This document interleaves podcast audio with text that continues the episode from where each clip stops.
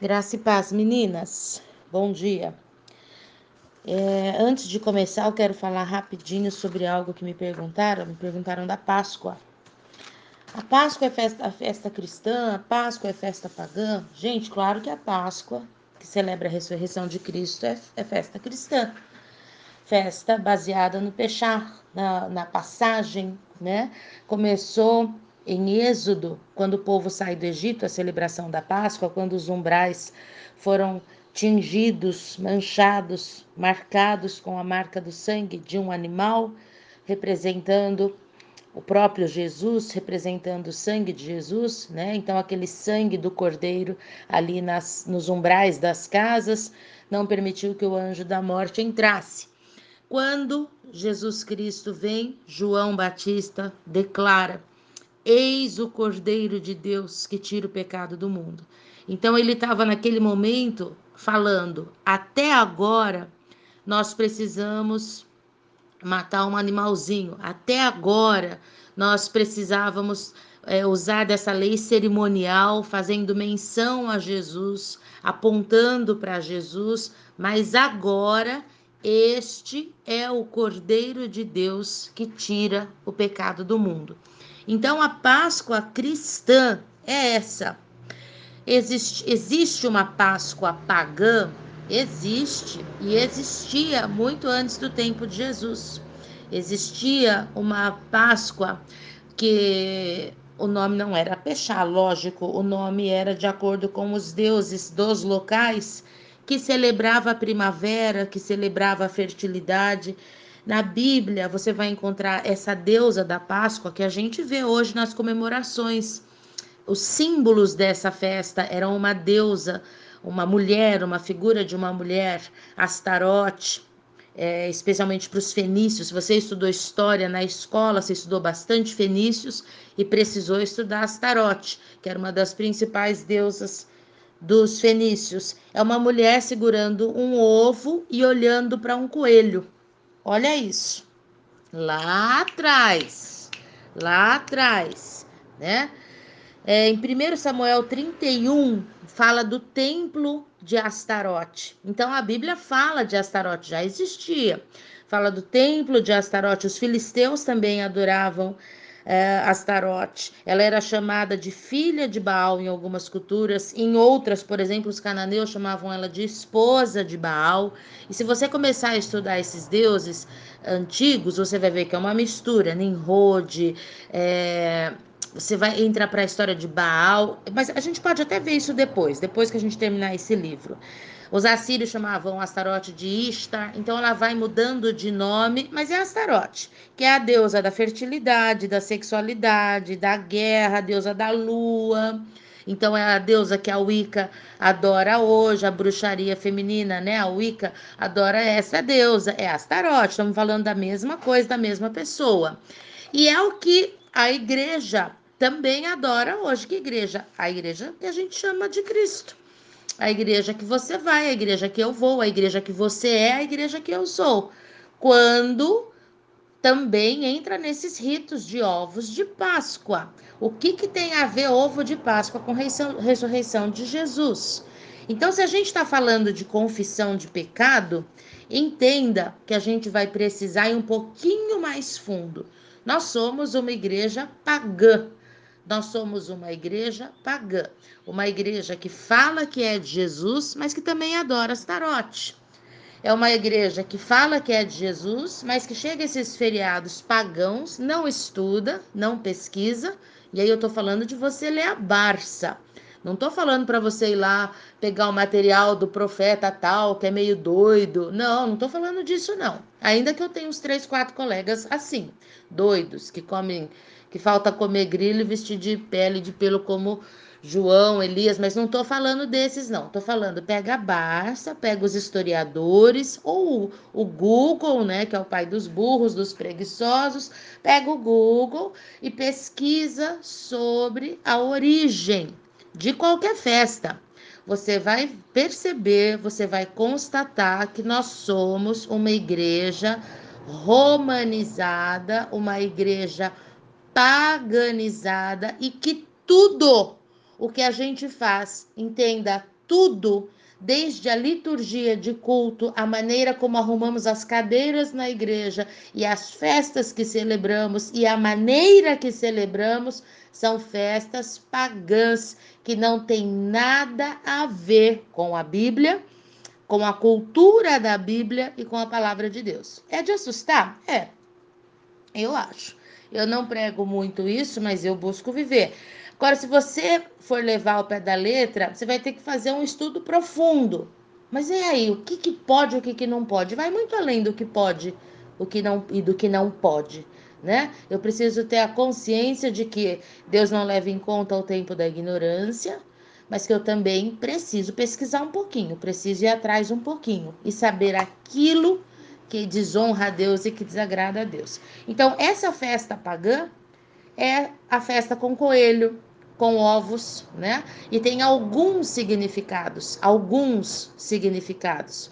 Né? Essa deusa Astarote era imunda, ela falava muito de. Os cultos para ela eram com orgias, com prostitutas cultuais, ou seja, as, as adorações eram relações sexuais entre as pessoas, orgias, nos templos, comida, sempre misturando sexo, comida, sacrifícios, muitas vezes humanos, outras vezes de crianças, algo horrível que a bruxaria moderna mantém. Que a bruxaria moderna mantém, tá? Então, eu vou parar a falar só isso, que me perguntaram, estou respondendo. Ai, pastor, é pecado ovo de Páscoa? Eu não vou te falar essa resposta. Eu não vou te falar faça, não faça, porque eu não sou tua pastora. Eu não compro para minha filha.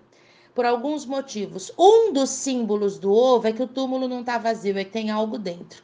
A primavera anuncia vida, a primavera anuncia é, nascimento. Então, uma das coisas que essa festa pagã com a primavera, que é essa deusa Astarote, com o coelho, falam é de vida, de nascimento e o que seria muito bonitinho se a gente olhasse com olhos naturais, mas um dos símbolos, o ovo com algo dentro, é uma sátira, é uma afronta ao túmulo de Jesus, como que se você abrisse e encontrasse algo dentro. Então está dizendo, ele não ressuscitou, ele está lá, ele morreu mesmo, ele está lá dentro do túmulo. O túmulo não está vazio.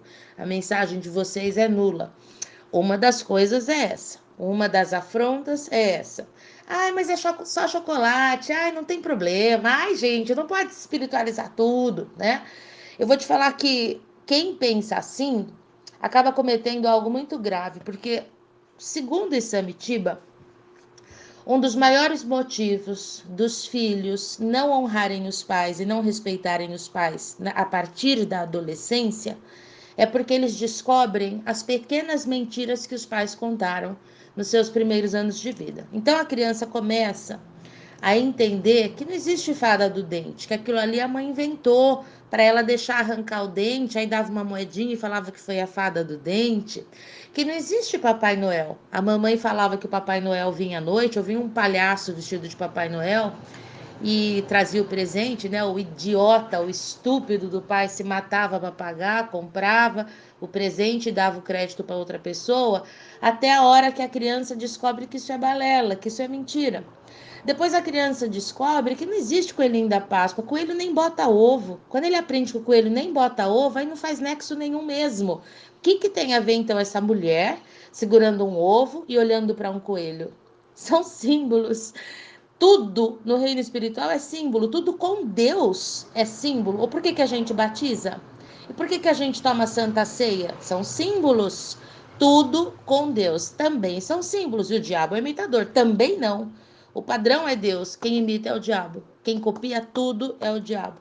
Então a criança vai perceber que a mãe. Aí tem aquelas mães mais idiotas ainda, né? Que botam patinha de coelho pela casa, cenoura para o coelho comer e aí deixa um ovo para a criança achar que o coelho da Páscoa trouxe. Quem é o coelho da Páscoa? E o que, que tem a ver o ovo de chocolate com Páscoa? Você entende por que os adolescentes, então, saem da igreja? Ai, pastora, porque deu ovo de Páscoa, eu, tô na, eu comi ovo de Páscoa, na igreja até hoje. Você está na igreja, né?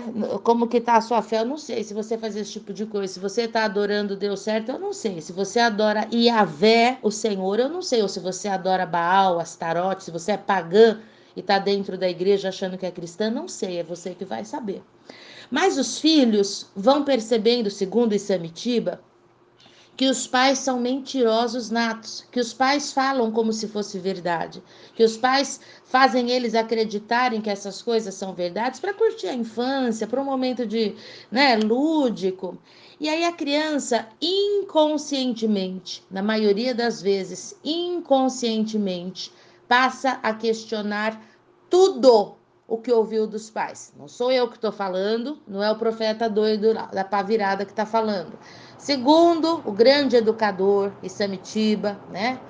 Já faleceu há alguns anos, mas deixou um legado maravilhoso. Segundo o grande educador Isamitiba, os filhos desacreditam os pais e desacreditam da fé pelas mentiras que ouviram dos pais. Então, desde que minha filha é pequena, eu ensino para ela, primeiro, que não existe Papai Noel, que existe Papai do Céu.